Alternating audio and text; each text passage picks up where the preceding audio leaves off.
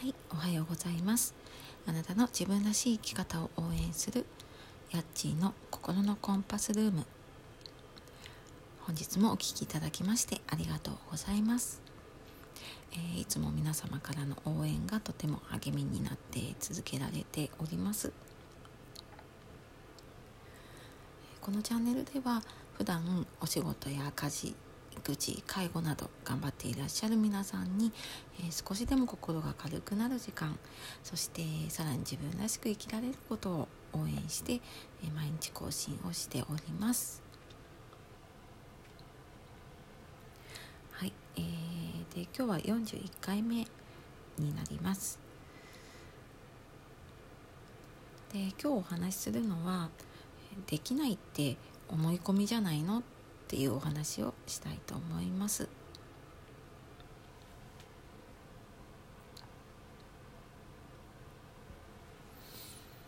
よくね私たち、うんまあ、何かちょっといつもと違うことをやろうとしたりとか新しいことをやろうとした時にああそれできないなとかあ私にはできないんじゃないかなって思うことがあるんじゃないでしょうか。でまずねちょっとこのできないっていうのをまず分解してみます。その自分がね思ってるできないってじゃあ誰が言ってるの？とかじゃあできないってじゃ実際やってみたのとかちょっと自分に問いかけてみるんですね。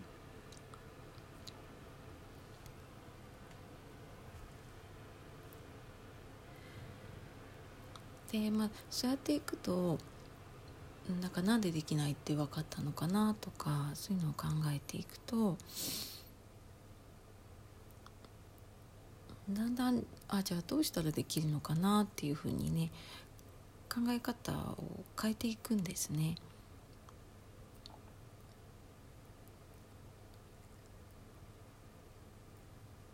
でまずそのできない、まあ、誰ができないって言ったのかとかねじゃあ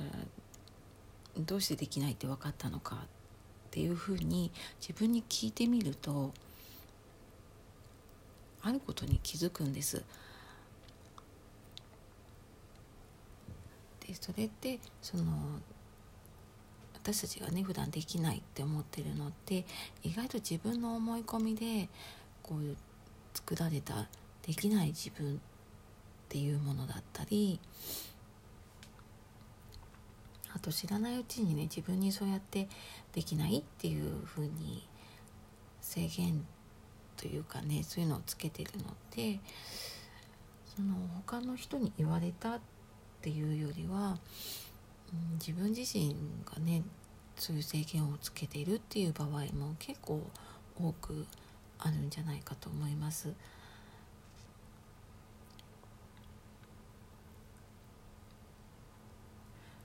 でねまあ、さらに言うとその、ね、できないって誰が決めたんだろうとか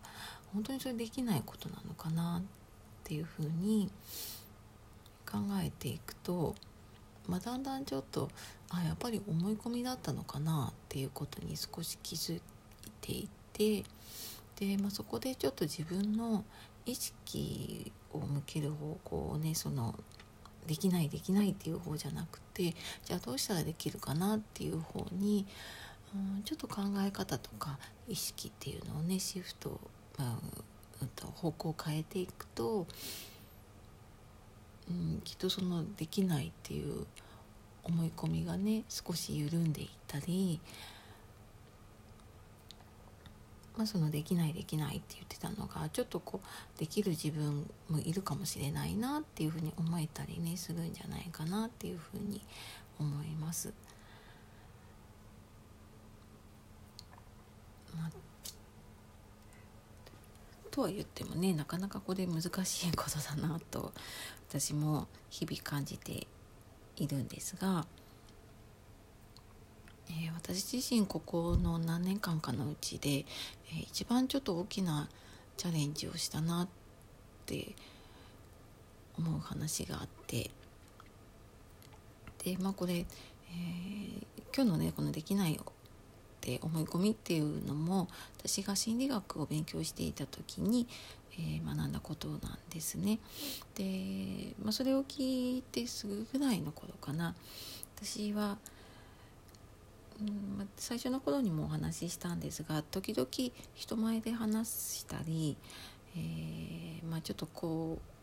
本業の方でね介護とか就活とかの講師として登壇をする機会っていうのが今はね、まあ、時々いただいたりしています。でまあそのただ心理学学んでた3年ぐらい前とかはね全然外部講師の経験とかもなくってで、まあ、本当にね会社の中で、えー、ちょっとした研修をね内部で講師をやったりとか、まあ、それぐらいはやってたんですけれども、うん、本当にね一般の人に向けてしゃべるっていう経験は全くなかったしで、まあ、多分ね講師の方今皆さんスライドでねあのパワーポパワーポイントを使ったりとかすると思うんですが、えー、私自身はパワーポも、うん、全然いじったこともないし、まあ、もちろん治療も作れない、まあ、そんな状態だったんですが、えー、まあ、そんな自分がですね半年後ぐらいに一人で、えー、その外部の方ね60人ぐらい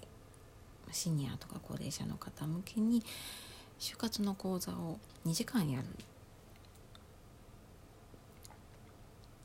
という、まあ、依頼を受けました。で、まあ、なんで受けたかはねえー、まあ、私の中では本当に少人数のワークショップのつもりだったのがその先方の方ではねそういう大きい講座の方の講師を探していたっていうことで、まあ、全くね経験のない私にお話をいただいたわけなんですが、まあ、その時ね多分以前の私だったら絶対受けなかったと思うんです。そんなことやったこともないしもちろんできないなって思って、うんまあ、そこで諦めたんだろうなって思います。